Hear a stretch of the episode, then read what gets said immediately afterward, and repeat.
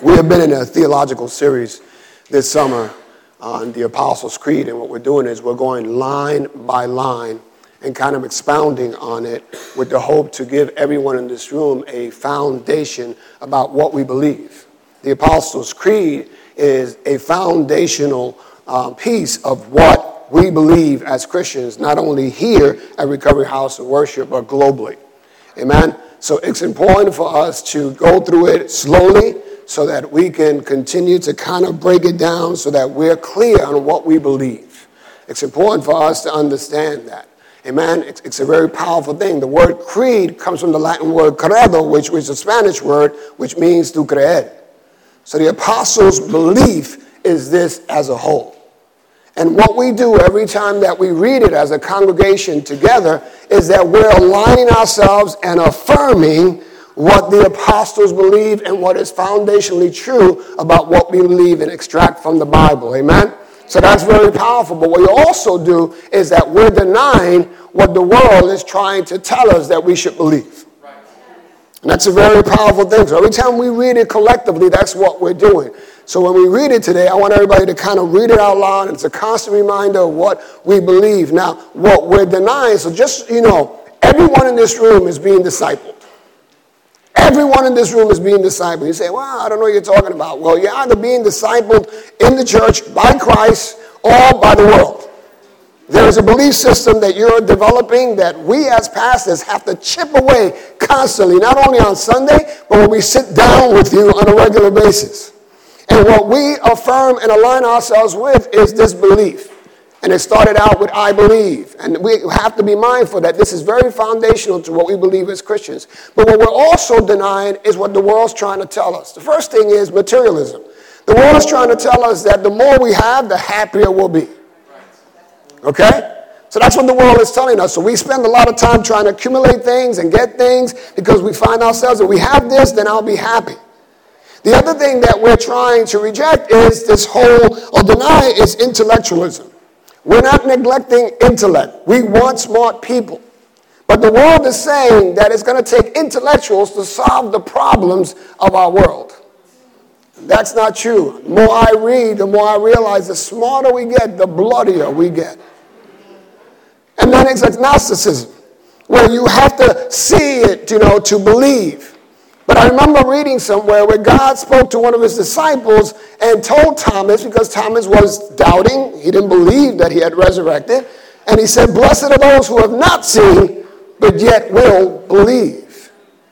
We also denied atheism, which is this whole idea that this cosmic explosion took place and voila, here we are. That's what the world is trying to get us to believe. If you're here for the first time, welcome. We're glad that you're here. And if you're searching, I want to encourage you to, to, to allow your search to be a little more thorough than just denying or rejecting God because of something that has happened in your life and you're blaming God for it. My road to where I am today started in this whole book called The Naked Ape. If you're not familiar with it, it's evolution. And the more I searched, the more I picked it apart, the more I began to dissect and look, the more problems I had with what they were trying to tell me. And then I began to read the Bible and something blew up inside of me.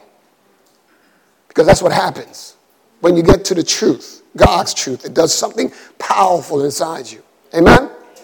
So today, collectively, I'm going to ask everybody to stand up. We're going to recite the Apostles' Creed to open up our service. And then we're going to dive into today's talk. Amen? Hopefully it'll be on the screen. Everybody see it? In a very loud voice. Everybody the count of three. Let's work our way from left to right. Amen? Go straight down on the left and then up. Okay? Everybody got it? Okay. One, two, three. I believe in God the Father Almighty creator to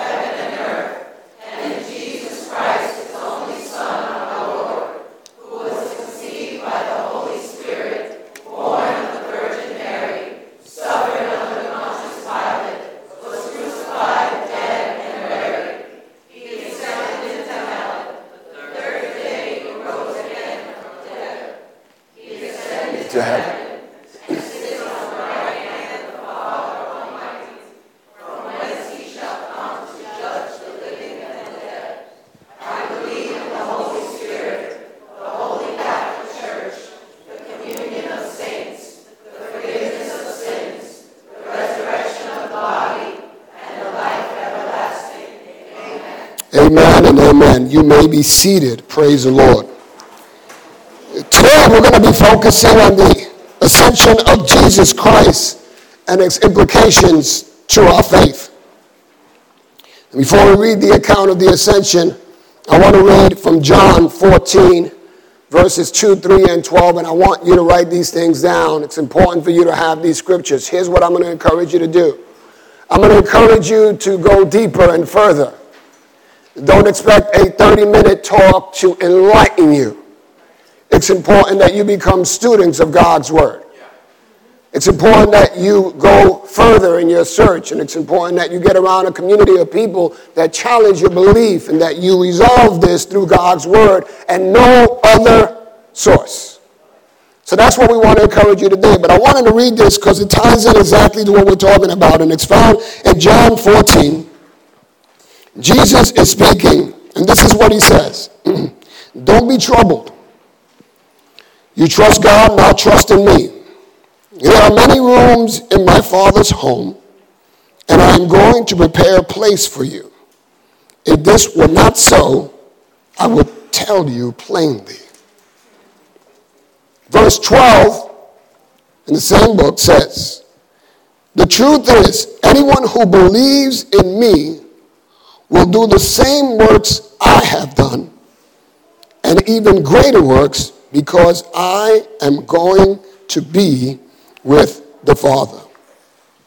Now, this is really important for us as we read this today. Amen?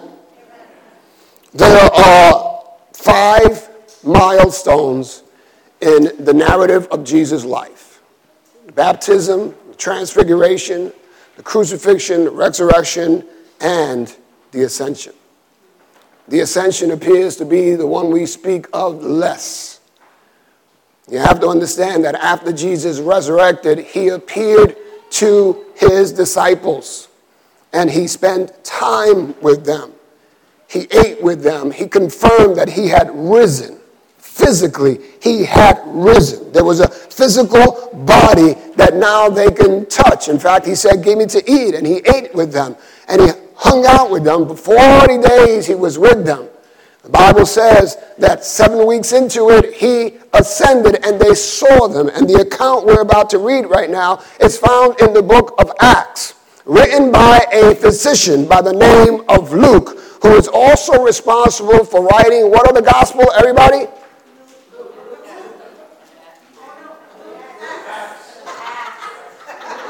Luke. Luke, Luke. Look, look. Look, look. I'm a little concerned already with the audience. Okay? Acts, Luke, Acts, Acts, Luke. He wrote Acts, but he also wrote Luke. And what we're going to read together now, you have in your sermon map, because what we want you to do when we give you a sermon map and when we put it on the screen, it's not so that you can be lazy up in here. It's so that you can see exactly what we're reading. Now you can be highlighting and circling and putting a question mark. Man, I don't get this. I don't understand this. Listen to me. The only way you're going to get to where you need to get to is understanding God's word. There, there's too much information out there today, too much false information out there circulating that's allowing, because here's what I know what I believe dictated how I behaved. Okay?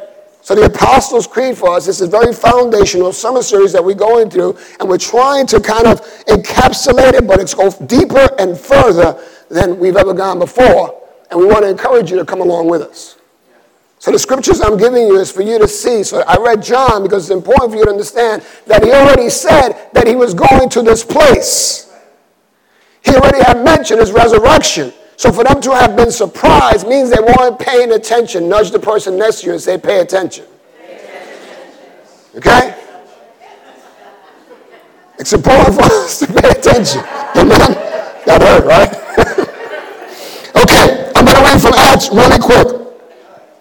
It says, In my first book, I told Theophilus I told you, Theophilus, about everything Jesus began to do and teach until the day he was taken up to heaven after giving his chosen apostles further instructions through the Holy Spirit. Now, this guy, Theophilus, is a Roman officer who, what I love he's doing, he's giving him an account, but I also believe that he is evangelizing this guy.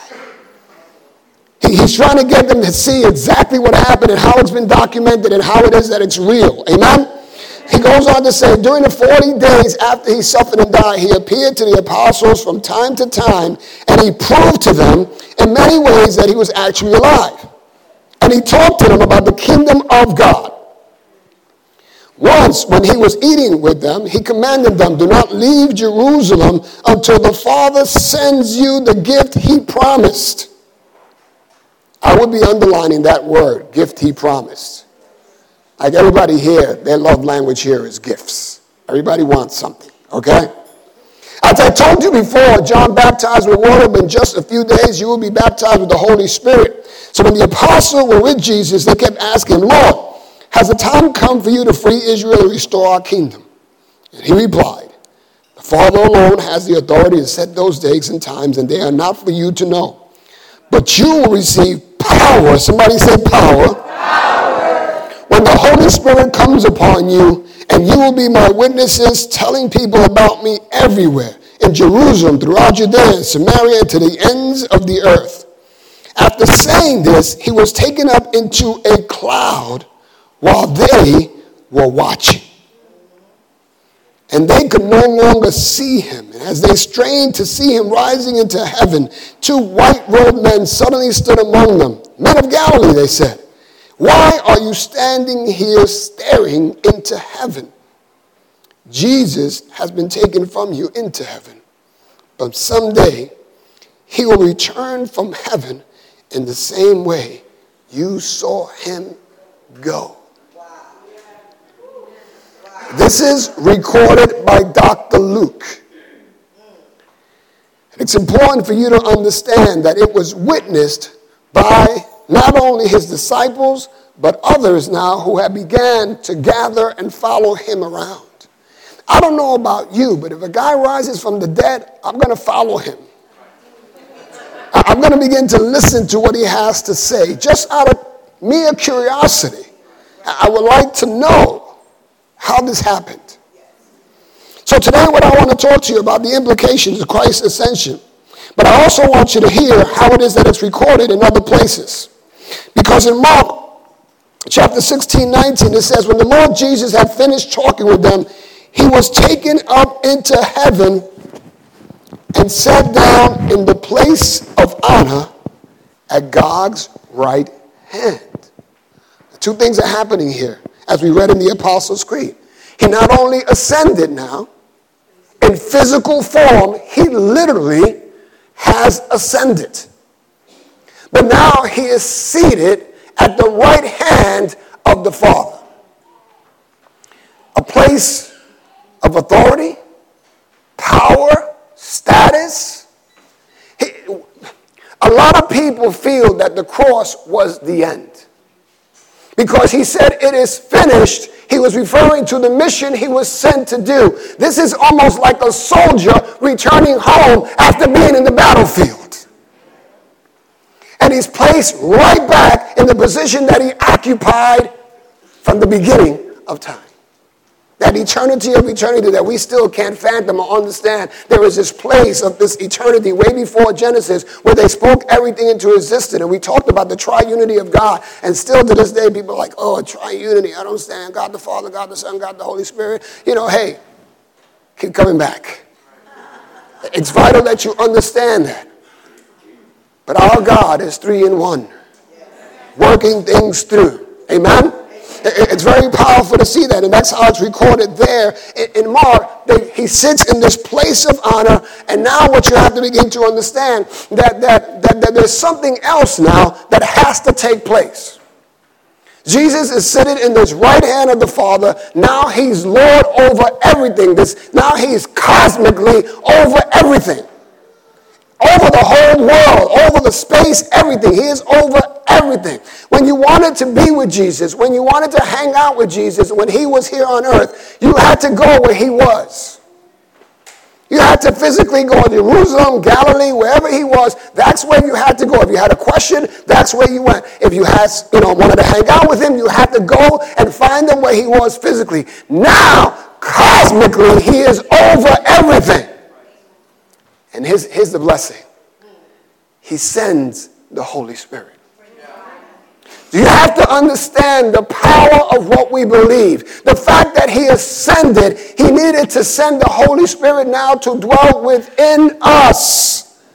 So that the greater works that He's talking about, you and I can now do. There is no greater work than the new life in Christ.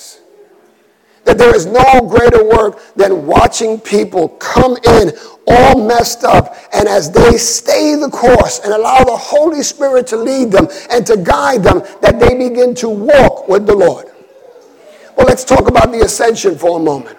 There was this young man by the name of Stephen in the book of Acts. Now, you have to understand that the book of Acts is the story of how the Holy Spirit moved upon the church.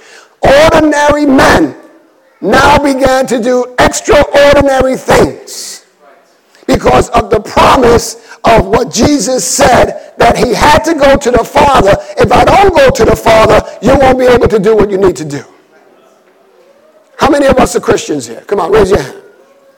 How many of us still don't like no people? See, a bunch of hands were like, oh, they went up higher. Right? Why is that? Why is that, right? Because we're not perfect people. But the Holy Spirit has come to do what? To transform us. You don't get it instantly. You don't get zapped.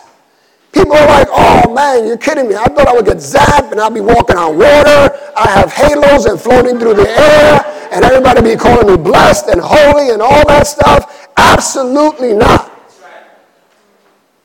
The Holy Spirit was sent to give us not only this new life, but this transformative work that has to happen in our lives. And guys, it happens in degrees. Like some of us want it like 40 degrees. I'm fixed. It happens one degree at a time. I could do one degree today, and then maybe three months later, another degree. And you know, we're so impatient that we try to fake it. I want to walk you through this today so that you understand. This is why sometimes people outside the church call us hypocrites. Because they expect these perfect people to be among them. And they don't realize this that the Holy Spirit came to do this work and is still doing it. And Stephen was able to witness about where Jesus was. If you go to Acts chapter 7, verse 56, you can write this down again. Glory be to God. As the Holy Spirit began to move in the book of Acts, things began to happen, and there was a discrepancy that happened. The, the widows and, and you know they weren't being fed, people weren't being taken care of, and they were told to select people full of the Holy Spirit and wisdom to be able to carry out this work. Now you should be paying attention to that. Full of the Holy Spirit. The Holy Spirit. You, you need to have the Holy Spirit. It has to be a new life. You cannot be a Christian and not be born again. I'll say that again. You cannot be a Christian and not be born again. There's got to be this newness of life that is happening. You cannot be the same. You walk in one way, stay here long enough, and sincerely, sincerely apply yourself to the teachings of Jesus. It will change you. It will transform you. It, it, will make you, you know, better people because he's leading you somewhere. His goal is to make you like his son. And, and, and it may not happen on this side of, of what we call heaven. Amen? Amen? Stephen was chosen. He was one of them. And they said Stephen was full of the Holy Spirit. What happened with Stephen is, I don't know, when you get full of the Holy Spirit, you start saying some things that some people just look at you funny about. And that's what he did. He challenged the council. He began to tell them from beginning to end the history of the Jews. And then he said, you know, that one that came that you crucified, the one that, you know, you got all together and decided to crucify and kill and all that stuff. And they were infuriated. They got so mad that they put him in a pit and they were ready to stone him. And they began, that was crucifixion and stoning was like in at that time. You know, it's still in in some places, but they took these stones and they began to toss them at this young man. And in the midst of him dying, he said he looked up and he saw one as the Son of Man in heaven sitting on the right hand of the Father. And he uttered the same words that Jesus uttered Father, forgive them, for they know not what they do. So here's another instance in which we see that physically the ascension of Jesus is documented in the scriptures. Jesus in heaven, moving through our lives, working things out in our lives, allowing us to become the people that He wants us to be. If He did not ascend, we would not have the Holy Spirit present. And the only thing you think it's bad now, when the Holy Spirit is lifted from this earth, you will see evil at its worst. I hope your view is from 30,000 feet up. I hope that's where it is. It's important for you to understand that. Because what begins to happen, a lot of people think that the cross was the secession. No, for me and for the scriptures, what it tells us is it's this commencement of life for us. The Holy Spirit now comes, begins to dwell inside you, and begins to chip away and wrestle away. And when He moves in, He begins to clean house and all that attitude and all that stuff. And as you're reading God's Word, He reveals this truth to you, and you begin to say, Man, I don't like doing that anymore. Now, I really don't want to do that anymore. Now, I want to now walk this way. I want to act this way. I want to talk this way. Listen, when, I first started, I just had big threes, right? I, I was going to stop cussing. I worked on that. worked on that. Holy Spirit got me with that one. When I read His Word, and it told me that you can draw sweet and bitter water from the same well. You can praise me and then curse man who is made in my image. And it just wrecked me just, it just blew me away. I was like, okay, that's it. Now you have to understand, I came from a place where, you know, a cuss word every now and then made you look cool. You know what I mean? We just dropped every now and then just to get your attention. I some of us are laughing in this room, some of us are not laughing. You're still cussing. You need to read that scripture. Amen. So, what began to happen in my life was just that. God began to move through His Spirit within me and around me. But still, as believers, there's this internal and external conflict, right? And this external and internal conflict has to do with what we find in Galatians chapter 5, verse 22 and 23. If you have your Bibles, turn there. If not, it's going to be on the screen. Now, I got some artwork that I want to show you. Okay? Now, my, my men on Thursdays, they criticize me for my artwork. Okay? But I think they get the point when I do these things. And I'm hoping you get the point too.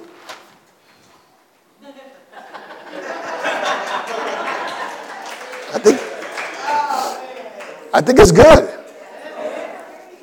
Where's Gil? Gil's always criticizing me. He's like, oh, no, more artwork.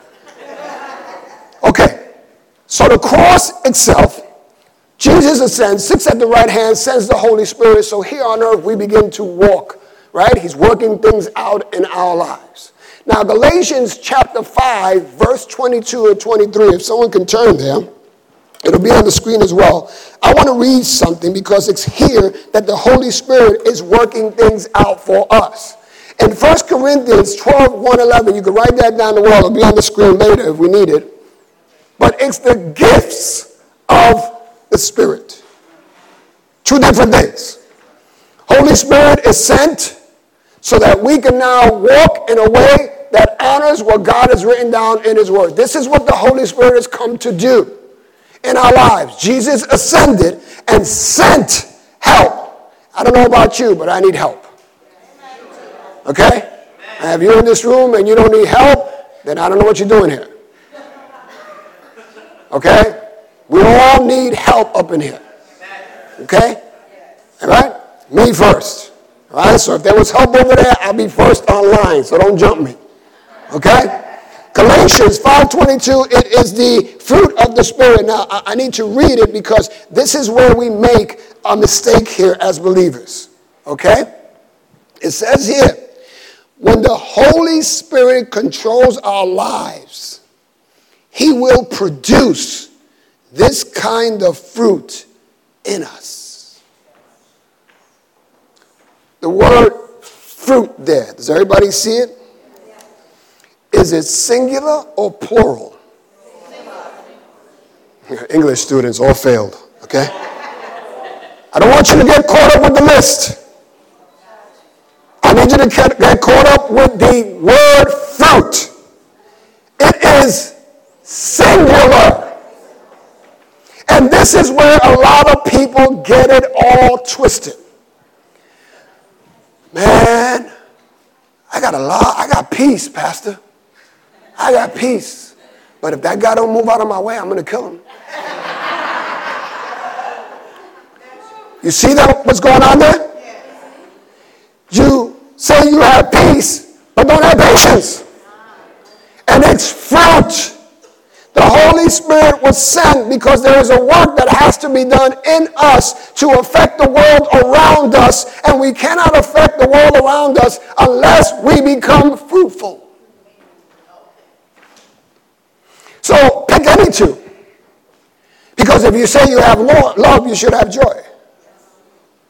You see, it's not dribs and drabs. It's not, I got more of one or the other. It is this degree. It is this degree that happens as we're walking through this earth. And every now and then, when I can't do it, I get back to here. And I say, Lord, I need to learn to love.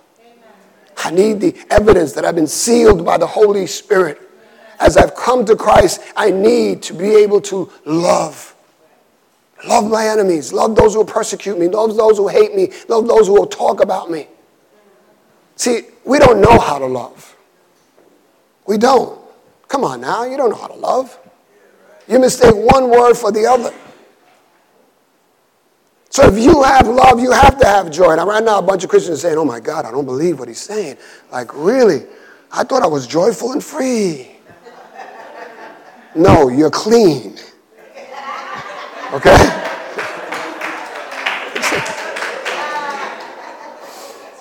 Kindness and goodness, faithfulness and gentleness and self-control. These, this is the fruit of the Spirit. This is what this Holy Spirit came to produce in each and every single one of us. Does it happen instantly? Listen, I've been at this 25 years. I still got some people like, just stay away from me. And you know what I do? I go back to the origin. I go back to the place where it all began, the cross. And I say, Lord, I need to love this person. Help me. You know what God helps me to do? Helps me to serve this person. That messes up people. Like, like, like the people that, that, that, hurt you and talk about you and you try to serve them, they're like, why is he doing that? He's setting me up for something. Right? He's trying to get me, right? I went to the cross where I need to go back to. I need to look to heaven from where my help comes from. I need to ask God, God, help me to be able to love. Help me to have joy. Help me to have peace. And again, it happens in degrees. But this is the, the place that we are, this horizontal plane. We're all, all of us in this room meet in some coordinate. The seat you're in is a coordinate. There is a place that you're sitting right now where everything crosses, everything comes together. But the fruit that you should be producing is right here.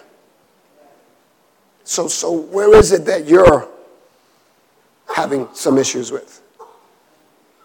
Because I need you to come back to the cross where it didn't end, where it began. Where his ascension now sends his Holy Spirit to begin to help us. To begin to work through us. To get us to this place. You see, if Jesus did not ascend, we would be aimlessly wandering, trying to figure this out on our own, drawing from the internet about what love looks like.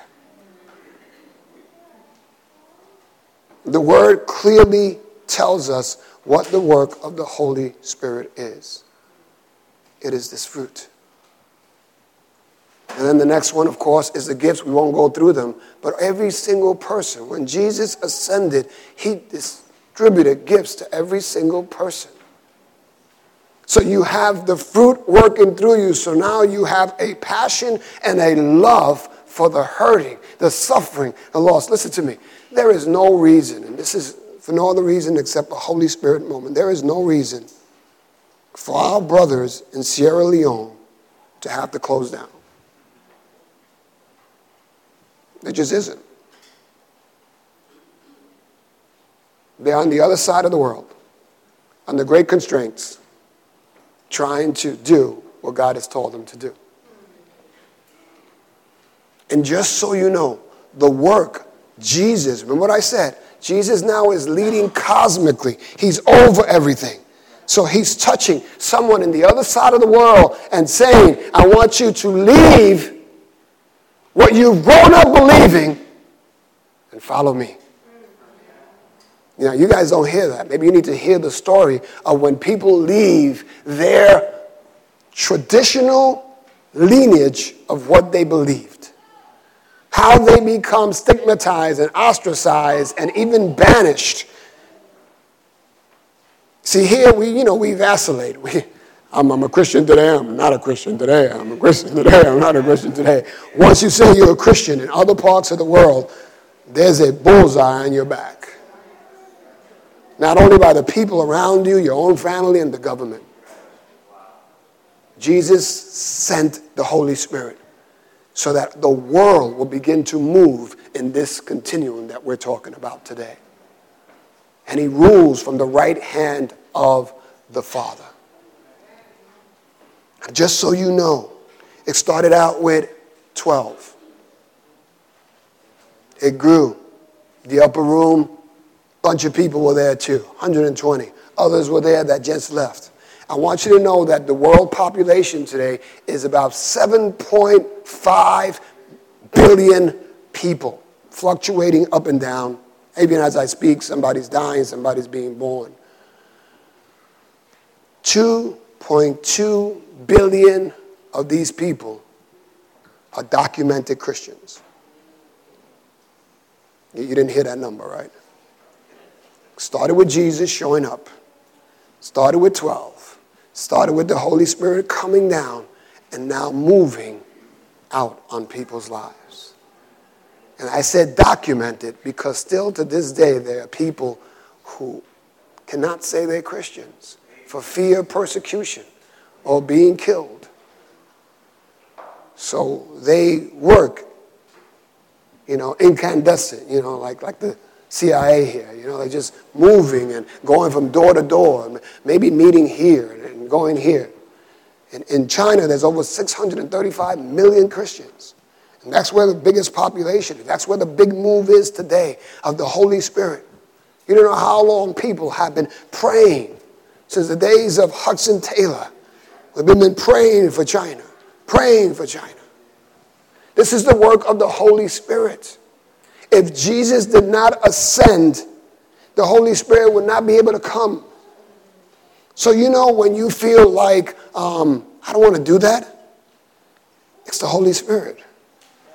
When, when you don't want to do that anymore, it's the Holy Spirit leading you. Even faith. Listen, the Bible says clearly in Ephesians that we are saved by grace. Somebody say that. Saved by grace. Saved by grace. You don't deserve it. We don't. You're saved by grace through faith, set apart for good works that have been set up for you, established long ago. You say, Pastor, I, don't, I, don't, I, don't, I don't feel like I'm doing anything good.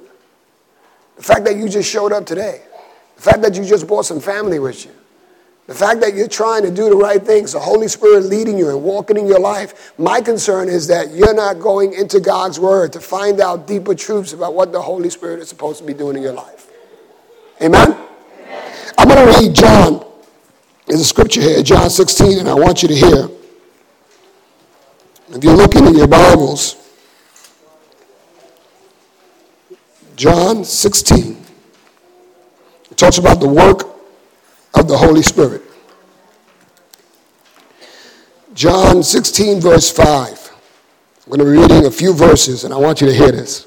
And I won't go further into the Holy Spirit because part of the Apostles' Creed, there's a section there that says, I believe in the Holy Spirit, and we'll go further into it. But I need you to know that the ascension of Christ was pivotal, and the implication of it is that if it didn't come, we wouldn't have what we have today 2.2 billion and counting. The fact that you came to Christ, Holy Spirit, the fact that you are acting in a particular way is because you believe something, and the Holy Spirit now within you is leading you and guiding you and working through your life. It's not because you, you know you decided to do this. No one comes to the Father unless they're drawn. Amen? Amen? It says now, this is in red print in my Bible. If you have a study Bible, by the way, it's the greatest investment you will ever make. Invest in the Bible study Bible where you can mark it up and tear it up. And this was a gift to me by a very dear friend. Amen? And it says, But now I'm going away to the one who sent me. This is Jesus speaking. And none of you asked me where I'm going. Instead, you are very sad. But it's actually best for you that I go away because if I don't, the counselor won't come. Now, the translation in the Greek is paraclete, which means one like me, which means the Holy Spirit. In other words, if I don't go, I'm on your side. You don't want me to go. I can stay here with you, but you won't accomplish anything. You, you won't do greater works than I would have, you know, done if, if I don't leave. I have to send power so that you can be able to do those things. Because you don't know how to love. So the Holy Spirit has to teach you how to love. You don't know what joy looks like. You sing the song, joy like river, joy like river, and you don't know what it means. You talk about being patient. Let somebody cut you off in traffic. You talk about faithfulness. Just now, Louisa said, hey, can you give me an hour? The hands went up, they went down, they went down, they went in their pockets. Talk about goodness. Being gentle. Come on, some of you on the way here were screaming at somebody in your car screaming, yo, hurry up, get ready, let's go, let's go, let's go, let's go, let's go, let's go. Not gentleness. Why? It happens in degrees. I'm not trying to criticize you or anything like that. I just want you to know that don't go around saying you're joyful and free and have patience and have peace. Why? It hasn't happened, but it's happening. God is working it out through you. Amen? He says, Counselor won't come. If I do go away, he will come because I will send him to you. And when he comes, he will convince the world of its sin and of God's righteousness. Why will it convince the world of its sin? Because there will be people that will not participate in what everybody else is doing because of the work of the Holy Spirit in them. And there will be people that will walk the extra mile and go above and beyond and do the things like someone's doing in West Africa and someone's doing in the corner of Schermerhorn and 3rd Avenue. Helping a people that will not a people become a people. Establishing an environment in which you can show up and meet God. And then He can help you walk through this. Man, that's a very powerful thing. I couldn't do it on my own. You know that left to your own devices, woo! It'd be hurricane gusts. if it ain't tied down, it's gone. Hey, man, it says here. Let me just finish. I, I got to get out of here. And when he comes, he will convince the world of the sin and of God's righteousness. So that's going to reveal what? What looks like sin and what looks like God's righteousness. And of the coming judgment. Why? Because his ascension, one of the implications is that he will return. And we will reign with him forever. Those who endure, those who are victorious, he will sit at the right hand of the Father because he was victorious. You will also be victorious if you endure. Amen? And it says, the world's sin is this unbelief in me. See, everybody reads John 3.16, but doesn't read John 3.17. That people already, because of their unbelief, are stuck in a world in which they embrace a narcissism and atheism and intellectualism and materialism. And they wonder why all those things are not satisfying, all those things are not helping them to become the people that God wants them to be. Righteousness is available because I go to the Father and you will see me no more. Judgment will come because the prince of this world has already been judged. When the Spirit, verse 13, when the Spirit of truth comes, he will guide you into all truth. John in Revelation also saw the Lamb who was slaughtered open up the scrolls, and the 24 elders that were present were singing unto him, You are worthy to open the scrolls. You are worthy to be praised.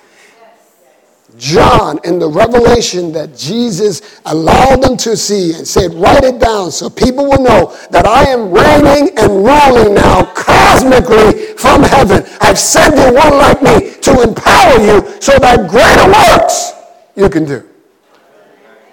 People equate that with, you know, walking on water and all that stuff. You watch the movement of the early church, they were amazing miracles.